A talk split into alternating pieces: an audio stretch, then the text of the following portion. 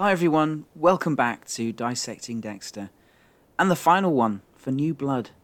I'm your host, Gareth Watkins, coming to you from the heart of Yorkshire, England, where it seems, like the rest of the world, the dust is starting to settle on what was a surprisingly divisive finale.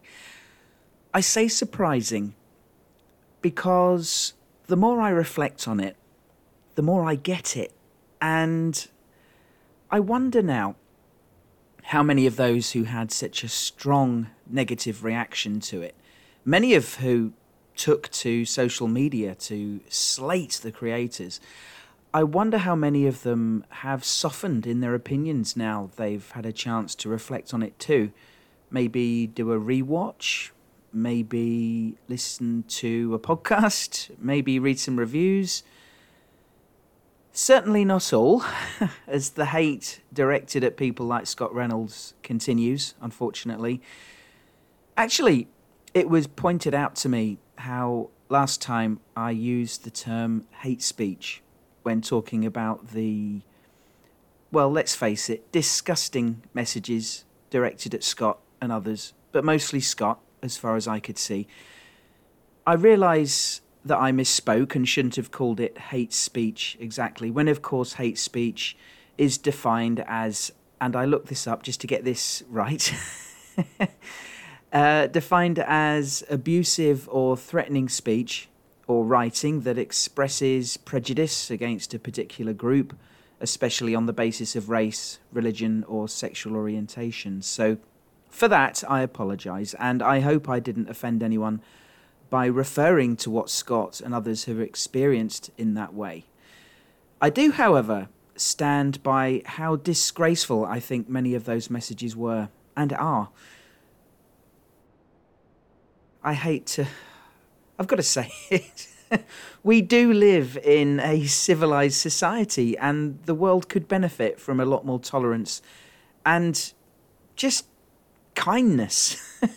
So for someone to come back to me and say hate is good, I disagree. Sorry, but hate is not a healthy or beneficial thing. Like I said last time, we don't have to like something, but express it in a constructive, reasoned way, and, and we can have a discussion about it, even a, a lively, healthy argument, but let's keep it civil. There's enough negativity in the world without it spreading from a TV show we all get upset sometimes, lose our cool, get all emotionally dysregulated, but come on, it's a TV show at the end of the day. It's okay to have our own opinions and disagree. It absolutely is. But it's so sad that many people couldn't keep it civil. Anyway, luckily here, although we've had a bunch of different opinions on the finale, and New Blood in general, you guys have been brilliant with your feedback, and it's made for some really fun conversations over the last few months, and we're not quite done yet. But we'll get into your favourite New Blood moments soon. First, though, I wanted to spend a few minutes talking about something that came up from an interview with Scott Buck, who you'll know as a former writer of Dexter, having written for the show since season two, but more importantly, he was the showrunner from season 6 to eight, six, seven, and 8.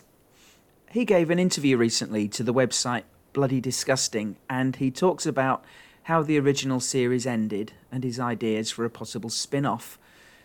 It's true that a lot of the fan community lay the blame for season 8 being so disappointing at the feet of Scott Buck. As showrunner, he's steering the ship, and you assume has final say on what happens. To an extent, to a large extent. He was also in charge for seasons 6 and 7 too, and while they certainly had some good stuff, like the downward spiral of Deb, they felt a lot like the show was spinning its wheels at times, and some things fell flat. I'm not even going to mention that shrink who convinced Deb she's in love with Dexter, but let's focus on season 8, as at the time, that's how we, sh- we thought the show was ending. There was a lot of criticism about how it finished. Dexter sailing off into the hurricane, apparently faking his death to go and relocate in self imposed exile as a lumberjack. So many fans disliked the ending. For me, I understood why Dexter would choose to take himself away, knowing that he brought pain and potentially death to anyone he was close to. He sent his son away with Hannah, who, uh, but she hardly seemed an appropriate person given her propensity for poisoning anyone who gets in her way. But in principle, getting away from Harrison made sense to me, bearing in mind Dexter doesn't always think rationally and had just given Deb a burial at sea. Massive emotional trauma again, and he did what he did. Of course, this got retconned in New Blood, but the point is that so many fans were disappointed with how season 8 played out. Also, bearing in mind that, at the time, this was it. This was the final episode ever of Dexter. Many felt that the ending should have had Dexter held to account for his crimes, get caught. Many expected the final scene to have him in the execution chamber, giving one final wink or a wry smile to camera. Responsibility for this was placed squarely on the shoulders of the showrunner Scott Buck, rightly or wrongly. What Buck has revealed in this interview is interesting. He said that the writer's room was under direction from the network, Showtime, not to kill off Dexter because it would close the door on ever bringing him back, Dexter being such a successful commodity for them. Buck also says that having Dexter get caught and revealed would handicap a future return, as he'd have been outed as this heinous serial killer, and the world would recognise him if he were to walk down the street. Buck states that they ended season 8 the way they did, specifically to leave it possible for bringing Dexter back at some point in the future, as per Showtime's direction. So, with this in mind, does the ending of season 8 seem better? More forgivable where necessary, depending on your point of view. Obviously, the writers were limited with their options, but Buck says they still wanted Dexter to face some sort of consequence, which I'm sure we can agree was needed. And that's something that Clyde Phillips was very keen to stress about the direction they took with New Blood, that he needed that Dexter needed to have some accountability for what he'd done. So Dexter wasn't outed, he wasn't killed off, he was still out there, and it made thematic sense for him to make the choice of punishing himself through isolation and separation from anyone left that he cared about. The retcon that we got in New Blood also makes sense, like we talked about earlier in New Blood, that he might have made the choice to kill himself in that moment, full of emotion, full of grief and sadness at losing his sister and his son, what did he have left? Anyway, so Buck goes on to reveal suggestions from Showtime about scenarios for future Dexter. They suggested he be a doctor, which is pretty ridiculous to think he, su- he could successfully fake that enough to get by. Buck countered with the idea that Dexter be a paramedic, which is less crazy, but again would require advanced medical knowledge that Dexter doesn't have. However, Buck figured that it could be a way Dexter might atone for his sins. If killing is his heroin, then holding lives in the balance as a paramedic could be like his methadone, which is quite an interesting analogy. This is all forgetting, of course, that Michael C. Hall was done with Dexter he got a massive payday to come back for the last season or two, and he was he was ready to move on to new things. And as an actor, you can understand that. It sounds like maybe part of Buck's problem was his inexperience as a showrunner, which he acknowledges in the interview.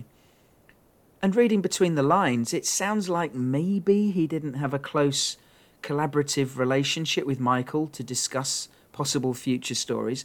Honestly, to me, it sounds like they could have pitched New Blood right away and he still wouldn't have gone for it.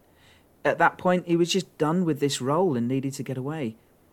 The pitch from Clyde Phillips two years ago was the right story at the right time, and of course, things fell into place. I don't think a season 9 was realistic back in the day. However, Buck talks about writing a script for a potential new series and sent it to Michael, but he never heard back from him not directly. And this was only five years ago. So Buck assumes that it was still too soon to consider going back to the character again. Or you could also assume that Hall simply didn't like the idea. Things kind of came down through the grapevine to Buck that it, it was a non starter. I won't delve into all the details of Buck's ideas. Um, he goes into um, quite a bit in the interview. Uh, you can read the full interview at Bloody Disgusting, or uh, there's a copy of it that you can read at Dexter Daily. But it sounds like Buck was of the opinion that Dexter is indestructible and shouldn't end up getting caught or killed in the show, an opinion shared by a lot of the naysayers disliking New Blood. Buck's follow up season would have Dexter some years later resisting, having resisted killing since Miami, like we had in New Blood, but he now works as a paramedic, like I said, when a new big bad becomes active in the area. Dexter doesn't want to get involved, but he can't resist looking into it and ends up deciding this person has to go. It was this idea that got pitched five years ago, and maybe Michael simply didn't like it. I'm spitballing. Perhaps he didn't think enough of Buck as a showrunner. Maybe Michael was afraid of doing just another season of Dexter with yet another big, big bad, with another season after that for more of the same. It's just not what he wanted to do. And I think um, Scott Reynolds has, has and Clyde Phillips have talked about this uh, on the Wrap Up podcast. And I think Michael C. Hall's alluded to this as well yeah, it's just not what he wanted to do. I mean, it's all well and good for us to want more and more Dexter. Course, we love him, don't we? We love these stories. But if the actor's had enough and wants to end it, we can complain all we like, but we can't force him. anyway, this bit's going on uh, longer than I meant, but I found it really interesting to hear Buck's take on the revival, season 8, and then his follow up ideas. Honestly, I'm glad Dexter returned under Clyde Phillips's leadership. But in Buck's defence, the big thing for me is how much Showtime dictated what they could and couldn't do. In season 8. This is the Dissecting Dexter podcast.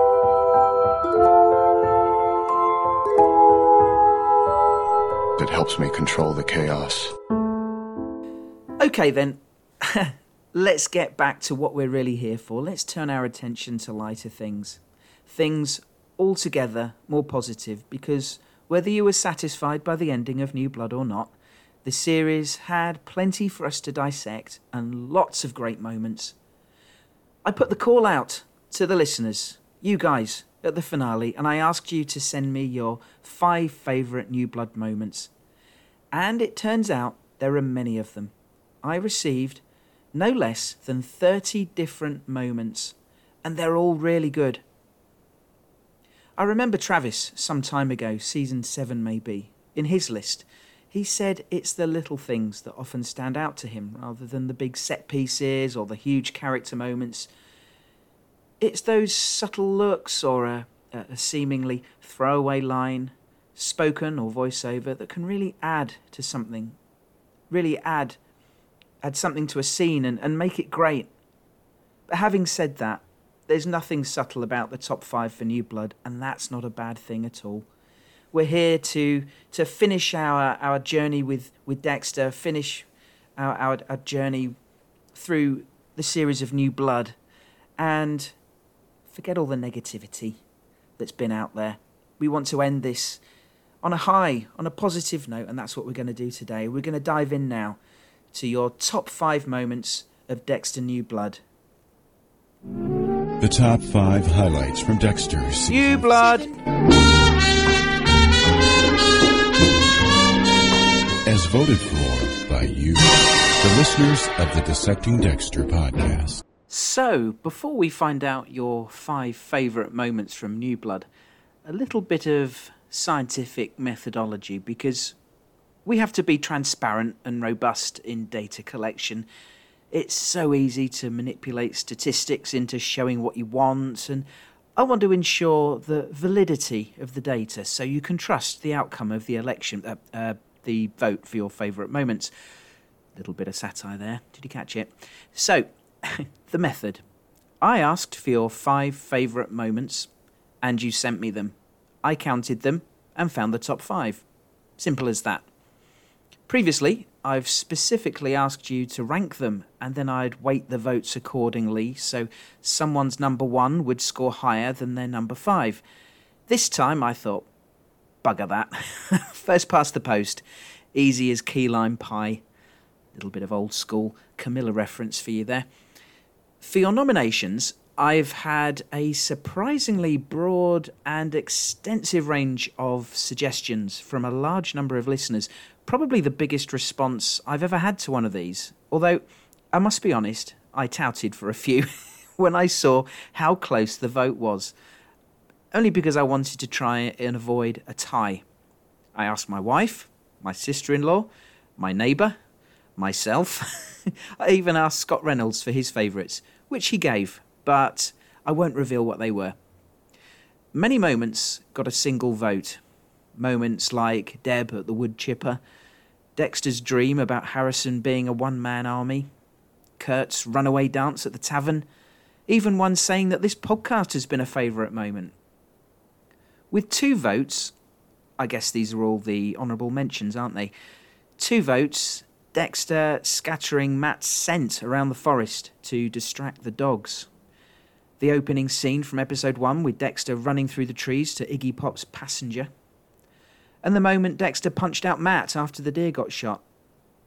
With three votes, we've got Dexter and Kurt's heat style face off across the dinner table. We've got Dexter's arrest, Dexter saving Molly at the cabin, and Dexter killing Logan. That last one might surprise some of you. The Dexter arrest scene that was one of my own picks, actually.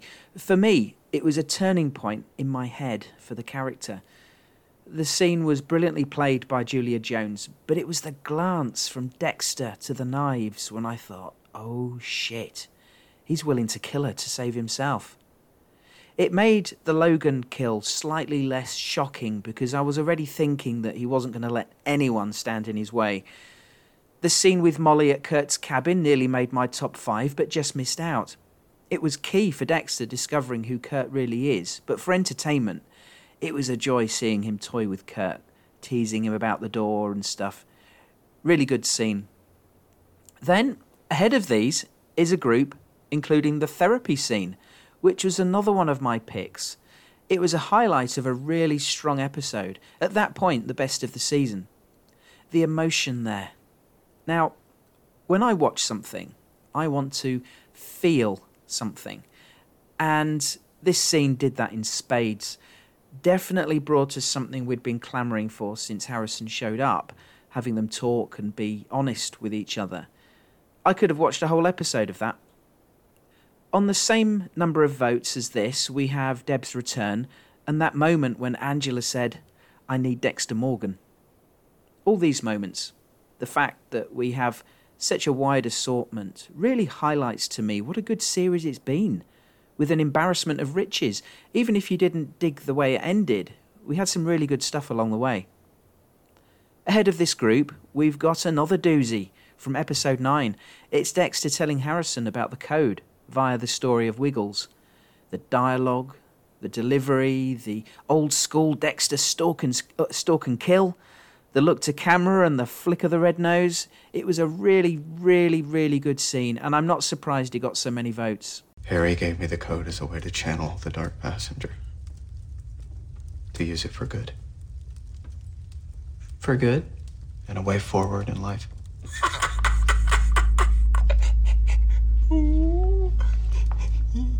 I told him not to go to me and get you like what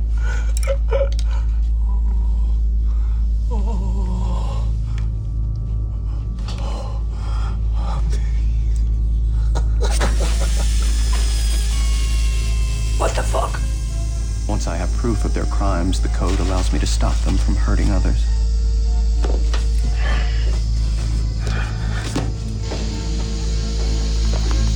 I do what the law failed to do.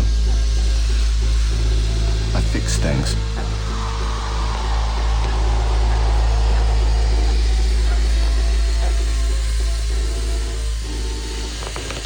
Hello.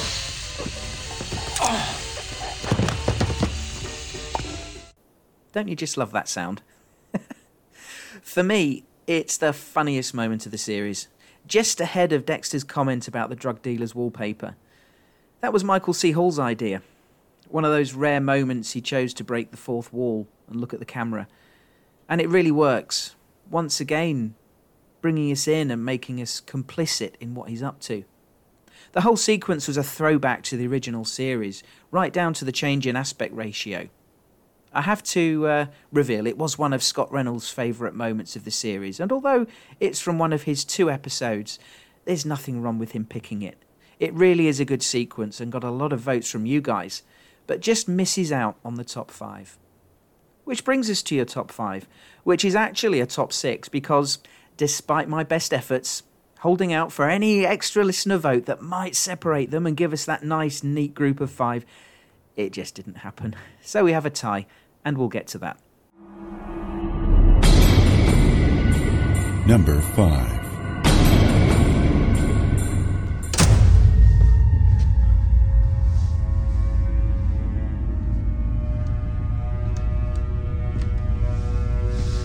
These. These are. His trophies.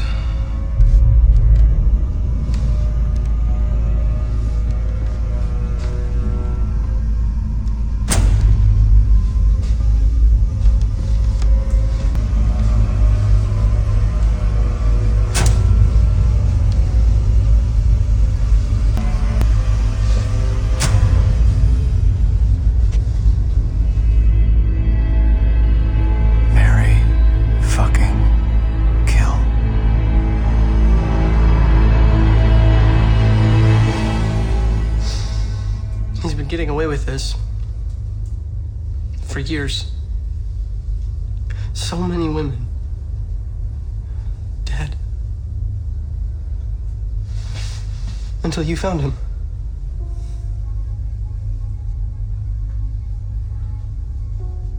You killed Wiggles, didn't you?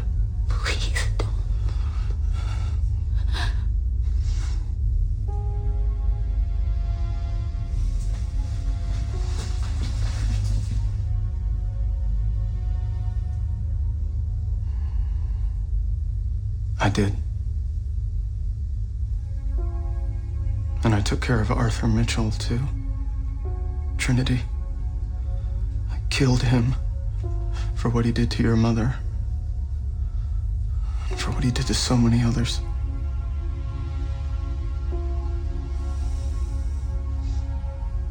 This motherfucker needs to die too.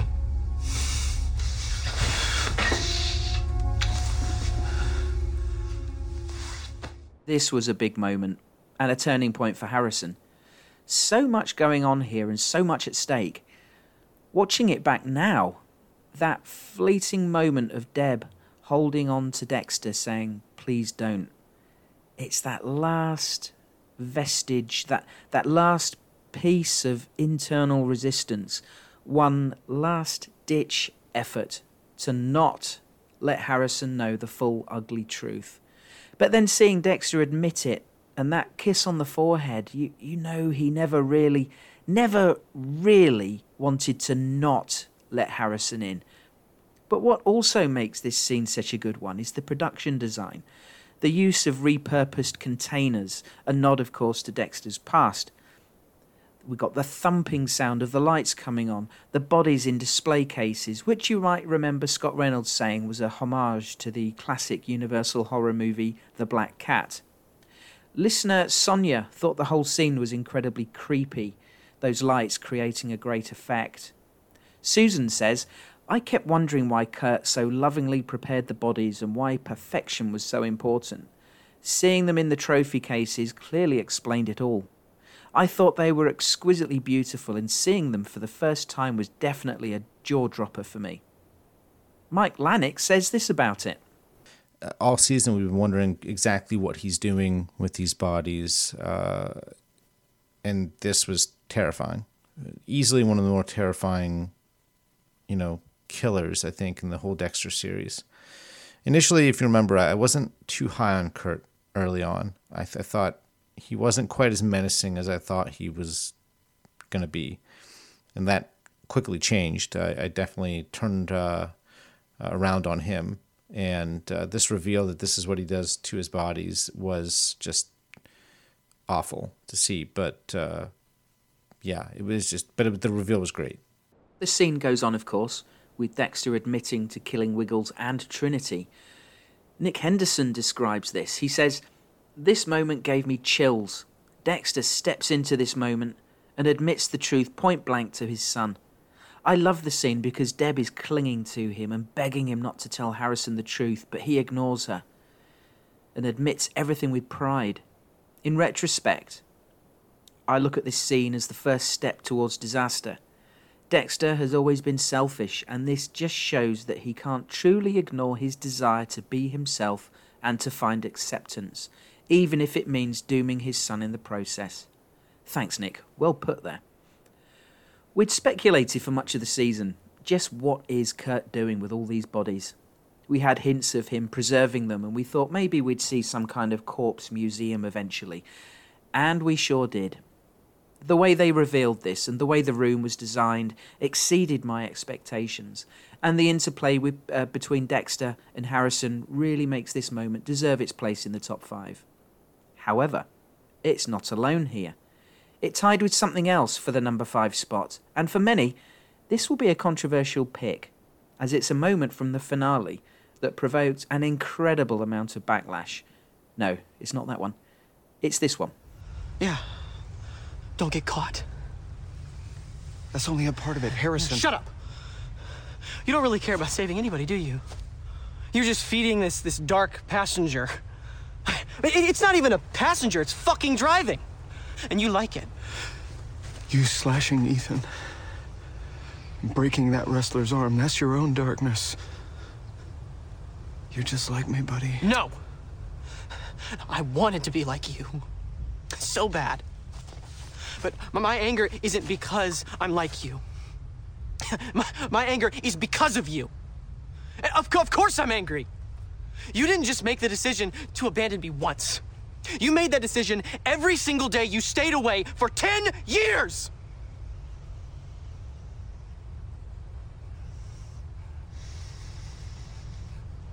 Well, I'm still your dad, and I'm here now.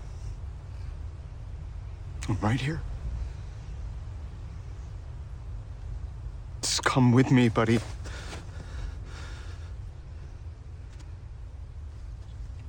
I can stop. I can do it. With your help. I'm not your fucking caretaker. I'm your goddamn son. I want.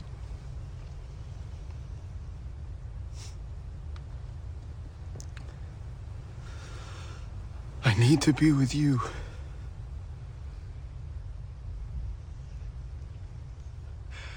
You have to turn yourself in.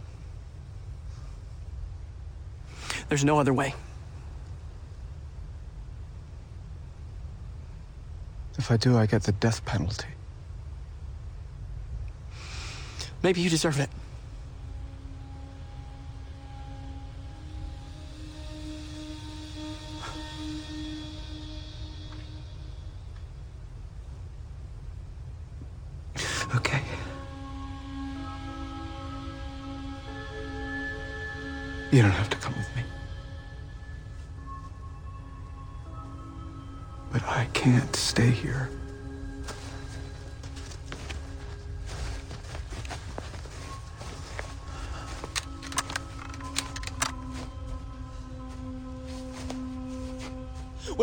Still be alive if it weren't for you? Would Aunt Deb still be alive? And me? Would I be so fucked up? Open your eyes and look at what you've done!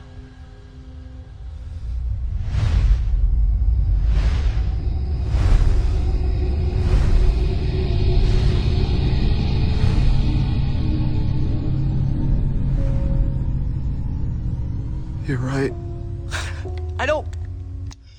Want to be right. I. I just. I want to be normal. I'm sorry for everything I've done to you. You deserve better. I love how Harrison takes charge of the conversation at the beginning of that clip. It's like the boy has become the man. It's the moment that brings an end to Dexter's journey, one we've been with him for for such a long time. As listener Jennifer Pennington says, we finally get some closure, even if not everyone was happy with the way it ended. And it's been quite a ride, one that sucked us in, drew us in so that we laughed along with his his quirkiness, his wisecracks to the bad guys, revelled in his in him, in him taking out the trash, smiled along at his social awkwardness, celebrated his triumphs, and, and all the times he wriggled out of seemingly no win situations. But this was a masterstroke of the entire series, and it's one we've acknowledged so many times. He made us an accomplice. We've been complicit in everything he's done, and we've been inexorably connected because of it. Judging by the backlash, it seems that for many, this connection couldn't be broken no matter what he did, even to the point of grooming his own fucking son to become a serial killer. I think for many others, perhaps myself included, it makes the conclusion a tough pill to swallow, but it was inevitable.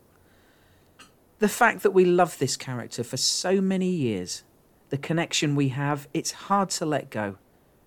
In real life, it's sometimes hard to recognise the bad in people we care about. I know I'm not speaking for all viewers, of course not. Everyone will have their own reasons for either liking the ending or not. But for Harrison killing him, the seed was sown in episode 9. Rewatching it today, there was a look from Harrison as Dexter accused Kurt of just enjoying the power he had over his victims. There was a look on Harrison's face, cogs turning in his head. You could hear them. He was wondering the same about his dad in that moment, I'm sure of it. With what then happened with Dexter's escape and Logan's death, it was a trigger for Harrison. Everything fell into place and there was no turning back. This is a powerful scene, made more so by the incredible work of Hall and Alcott. There are lots of references in this scene too, such as the callback to the pilot episode, references to Rita and others, Deb drawing her hand away from Dexter's as he dies symbolic in so many ways. I talked extensively about this final scene on the finale feedback podcast, so obviously this isn't all I have to say about it. And if you've not heard the feedback episode, please go back and listen. It's a long one, but there's some good stuff in there, trust me. Honestly, I could do a whole podcast about this one scene. I won't, but I could. But I cannot believe, I can't believe there are still people out there saying that the season 8 finale was better. Melinda says Dexter's death scene, for all its problems and rushed conclusions, Michael C. Hall was phenomenal, and he and Jack Alcott and Scott Reynolds and Clyde Phillips were all so proud of what they created. They deserved better than what the broader fan base gave them. Let's hear from Chris Oberdick. There have been so many intriguing, imaginative, and satisfying endings suggested for this series.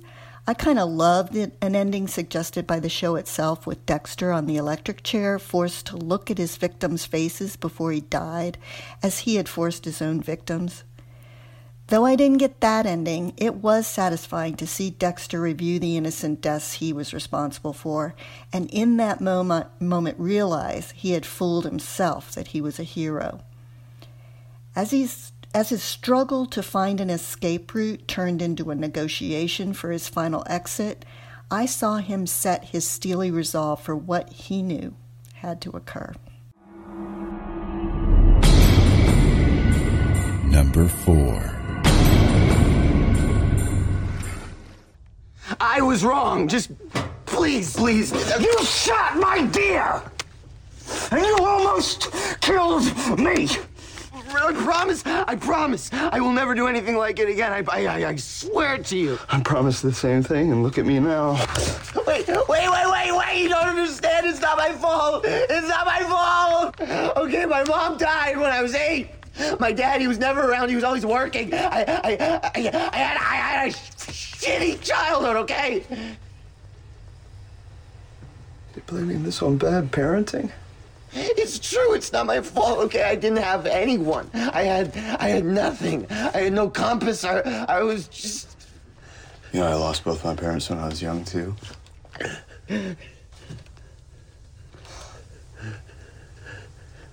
I wouldn't have had any direction if it wasn't for Harry.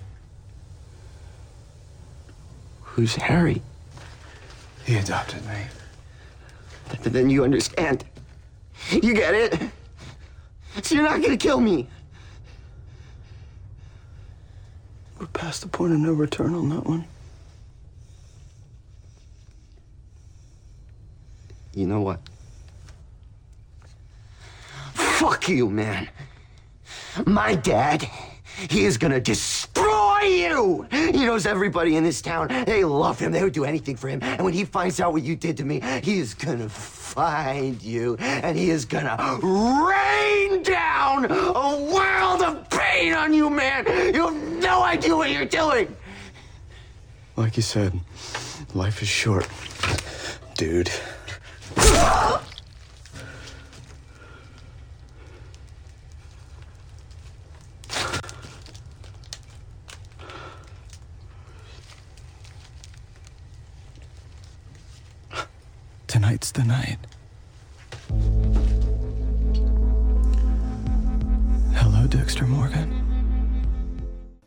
This was the moment that Dexter fell off the wagon.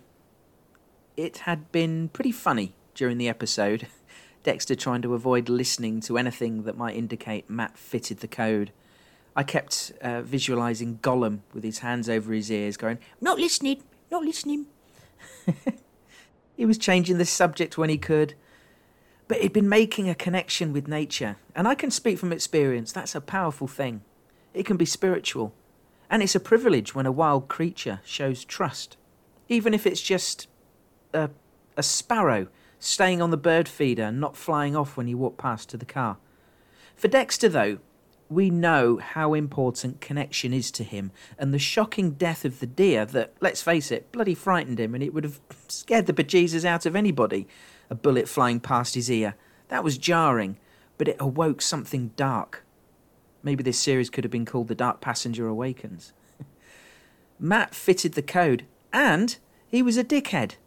How many of us were rooting for him to get his just desserts, right? See? We're like an accomplice. I'm including myself in this. I've been right there with him all these years, too. The kill room was hurried, and of course, we saw he's not the polished monster he once was, making a few mistakes, but the importance of this scene was as great for him as it was for the audience. It had been too long, and oh, how we missed Dexter at the kill table. And actor Steve Robertson did a great job, a great job of being the post Miami, the first post Miami victim.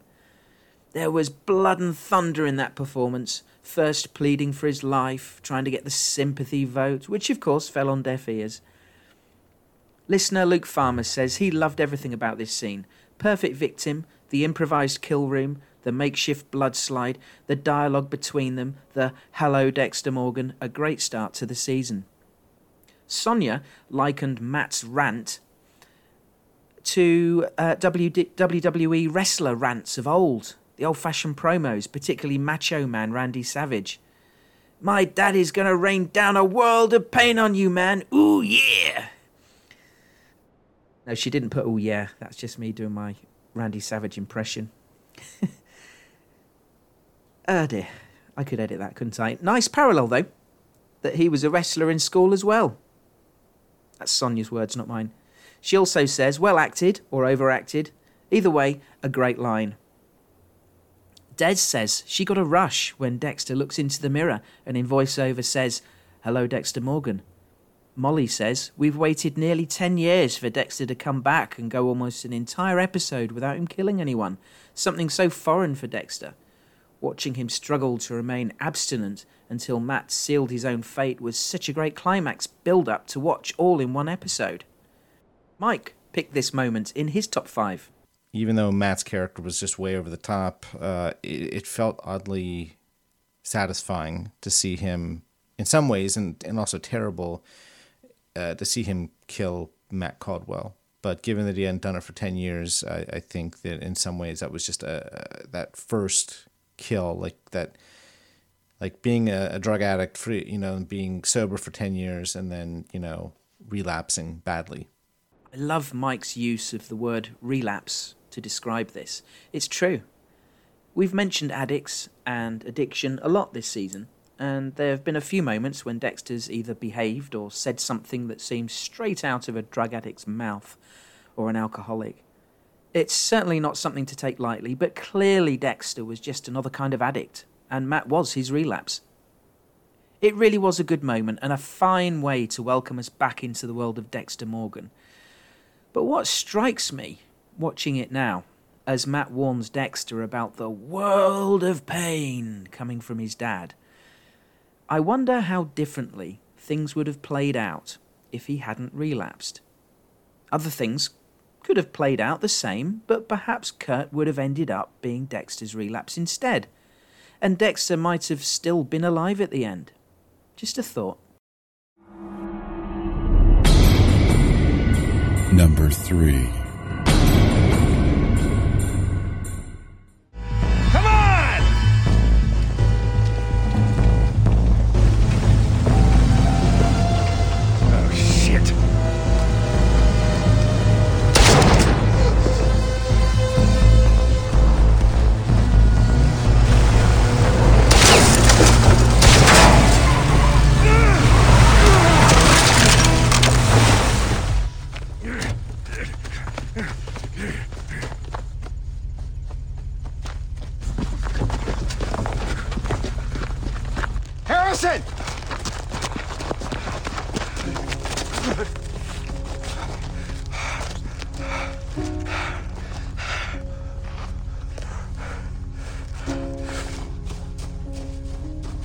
you okay? I'm, I'm not hurt. Yes, it's the hug. Or hugs. For me, I lump them together, although some of you specified the one at the cabin or the one in the car, but because they came within a couple of minutes of each other, I've put the votes together.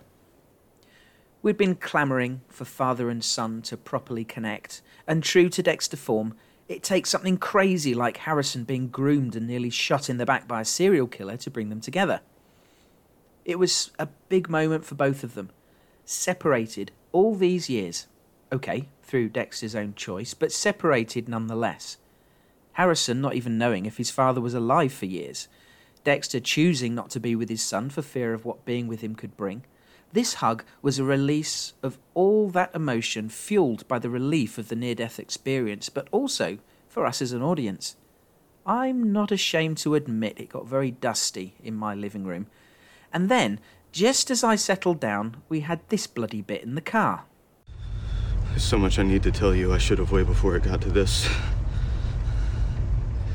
You need to know. What? Before anything else, you need to know that you never have to feel alone with your dark thoughts again. You were probably drawn to Kurt because he seemed to understand you, but I. I was born in blood just like you. I had the same violent urges when I was your age. Like you, I didn't know how to deal with them. But my dad taught me a code, a way to channel those urges. I'm gonna tell you everything.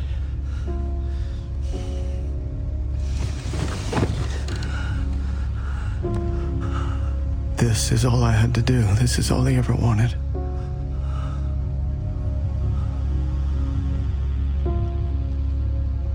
Maybe if I'm being honest, maybe this is all I ever wanted too.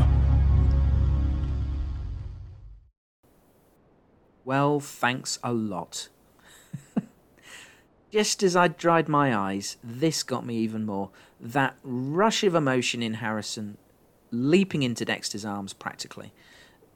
This time because of what Dexter said.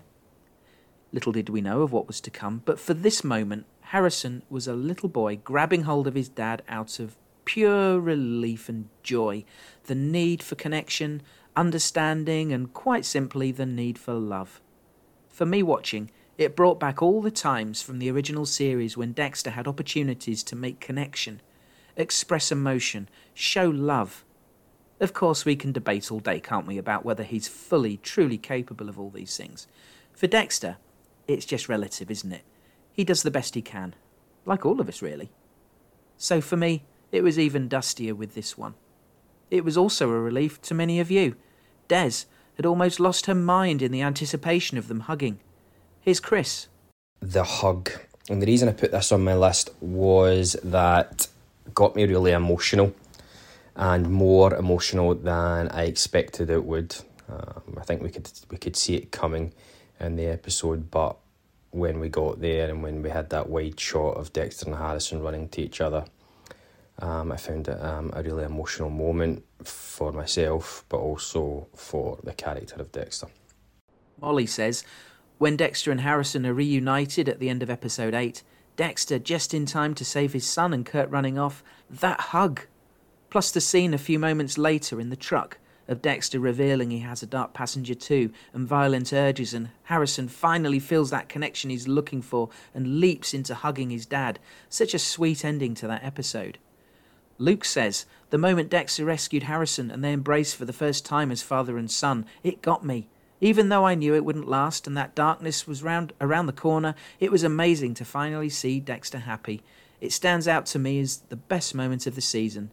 We waited so long for it, and when it came, it landed. Yeah, it really did, Luke.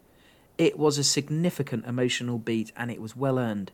A long time coming, but making us wait, it made it more satisfying when it happened. I talk about wanting to feel something, and I certainly did here. Number two.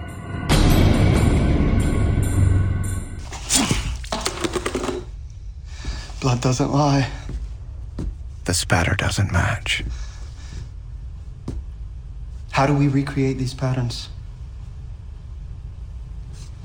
I don't know. This time we see if Harrison attacked Ethan first. What are you trying to do here? Make sense of this. You're not. You're trying to make him into a monster like you. That's the only way you can feel like a real dad, right? Is if he looks up to you and wants to be like you, so you can have some sick ass serial killer family. He's a good kid. He's nothing like you.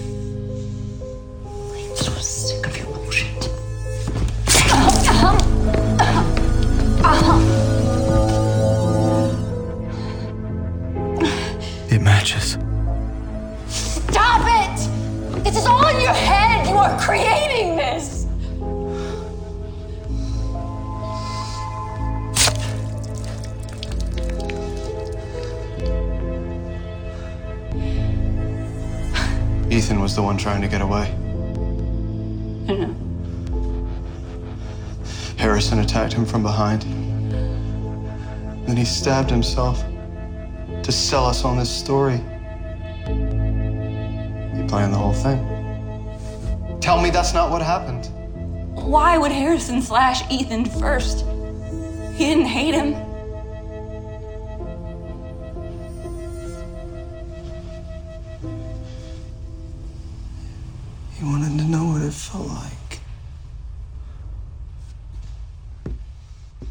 This was one of my picks too, and undoubtedly a highlight of the first half of the series.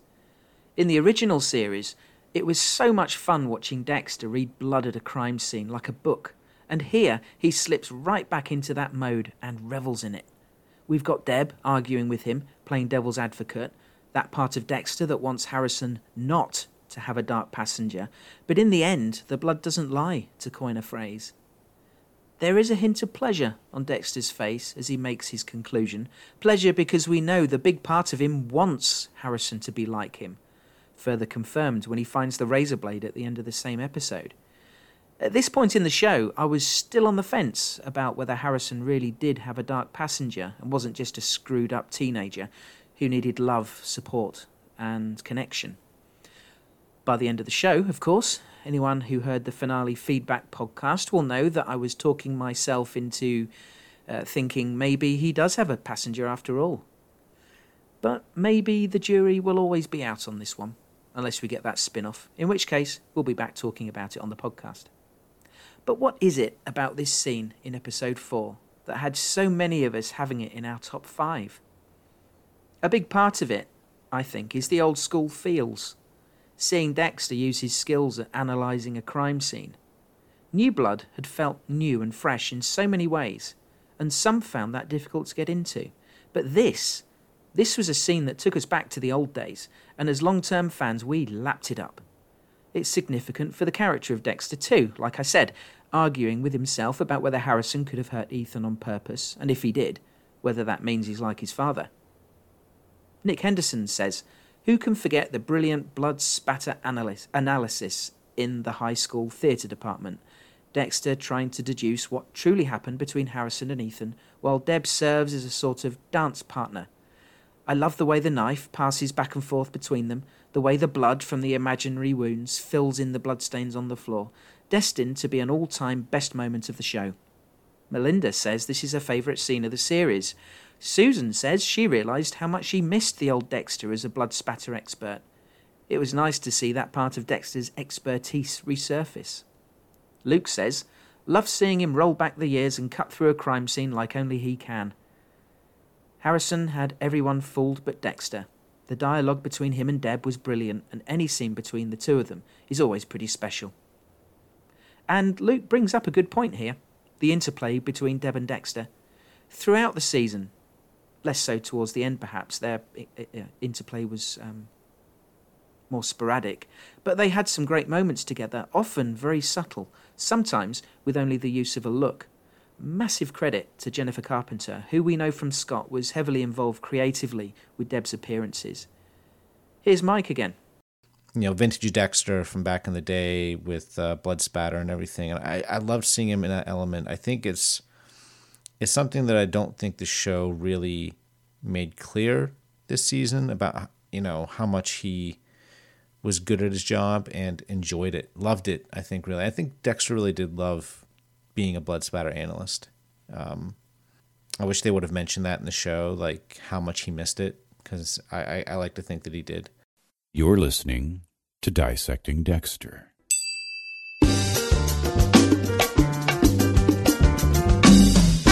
Number one. I'm sure by elimination you've figured out what the number one moment is. It's a cracker of a scene from what I think we can unanimously agree was the best episode of the series and one of the best Dexter episodes ever. Okay. You got me. That's all me. Every bit of it. Pretty fucking amazing, huh? Really? You, you fucking murdered women. No! I saved them. They're just runaways. you have any idea the trauma that they were gonna go through? I do. I saw it. I saw it firsthand what my dad would do to them. Hey! I told you no dad shit. I'd pick them up on the road and I'd take them to my cabin and I'd give them a nice room and a warm meal and safety. But that was never enough for them. They always wanted to go back out there. And so I preserved them. Kept them safe forever. Bullshit. This wasn't about saving anyone, this was about power.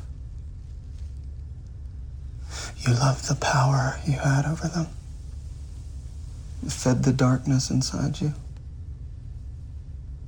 You love the hunt, the capture, their terror, feeding you. You deserve to die. Oh, uh, wow, Jimbo. You really get me, don't you? So, what is this? You and your son, you're some kind of vigilante team? Ah, don't get me wrong, I'm kind of jealous. The time that I spent with Harrison kind of made me wish my son was more like H here. Yeah, then why'd you try to kill me? Oh, shit. He doesn't know. He doesn't know what you did to Matt. Does he? Revenge for your dear old dad murdering my son. Eye for an eye, son for a son. Nothing personal, kid. Matt fit the code. Five people died because of him. And they didn't receive justice because Kurt covered for him. Wait, what? That's your rationale for killing people? Some kind of bullshit justice code? What?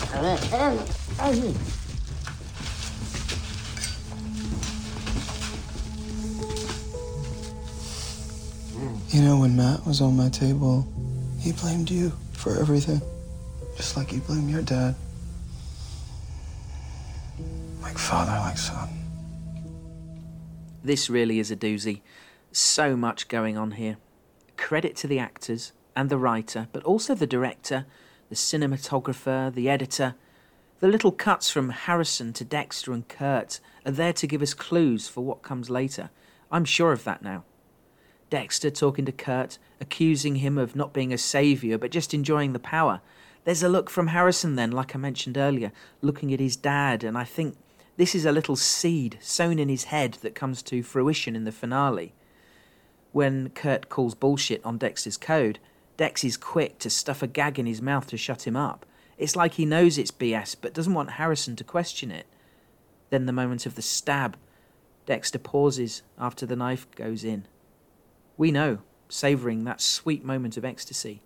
It's brief, but Harrison looks at his dad, and I wonder if he realises that this is not about being a vigilante or doing any kind of good. Maybe subconsciously he knows something is very off about this.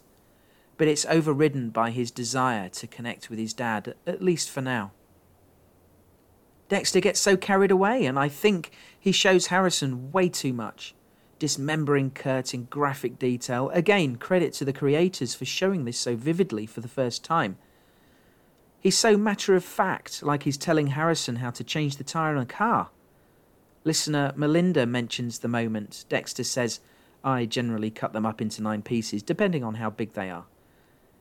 It's so surreal, and as I watched, I couldn't help but think Harrison surely can't think this is okay. At what point does he reject this? To me, it seemed to ride on whether he really has a dark passenger or not. It was shocking to us. We've never seen the dismemberment to this degree, and it was obviously calculated by the writer to rival the shock to Harrison. And of course, we, we know this because Scott talked about it on the podcast here. Perhaps the shock to Harrison suppressed any natural feeling of revulsion and the urge to turn away, again, helped by his need to be with his dad. I did feel, though, that this is a step too far, making his son an accomplice. Such was Dexter's desire for his son to be just like him. It's insane, and it's a wonder how many still rooted for Dexter's survival after this. It's. it's horrific when you think about it. Unspeakably heinous for a parent to expose their child to anything like this. Alright, yes, we are in the Dexter universe. But within the Dexter universe, is this the Breaking Bad moment? Perhaps he's always broken bad, but maybe this was the point of no return. Still, it's a brilliant scene and a massively significant one for the character of Dexter. And the entire series, in fact. Listener Oliver says, showing Dexter's kill table in gruesome detail from Harrison's point of view, allowing the audience to see how gory Dexter's happy place actually looks. Molly says, not only the build up through the season of Dexter finally getting Kurt ultimately being satisfied, but I felt it was so interesting and intimate. Many felt it was twisted for him to do that in front of his son, but we've seen Dexter several times throughout the entire series try to have a human connection to someone and share that side of him. It made sense for him to feel the most comfortable with his son. We've never seen the full deal like that, and after all this time, it's like we're let in on a secret part of Dexter's life. Nice, nice thoughts there, Molly. Susan says, There were so many things that were disturbing about this scene. Cutting off the arms was as gruesome as it gets. As an audience, we had been protected from the reality of what it takes to cut up a body in the first eight seasons. They did a great job of highlighting how sick Dexter really is to the point where I decided it was okay for him to die. Another thing disturbing about this scene was witnessing how unaware Dexter was regarding Harrison's reaction or non reaction. It emphasized just how self absorbed Dexter was about meeting his own needs. Nice thoughts from you, Susan. Good job. Sonia says, The raw horror of it all flipped a switch for me that, that what he's doing is not glamorous or right and he needs to stop or be stopped. It was the first time I was not on board with whatever Dexter did. That was huge for me. Yes, indeed. I think there's a, a general consensus there, isn't there? Thanks, everyone. It was huge for pretty much all of us. Scott Reynolds was quite rightly very proud of this episode. And this moment, for all that it pays off, for all that it stands for, and all that it's set up, this is a very worthy number one New Blood moment.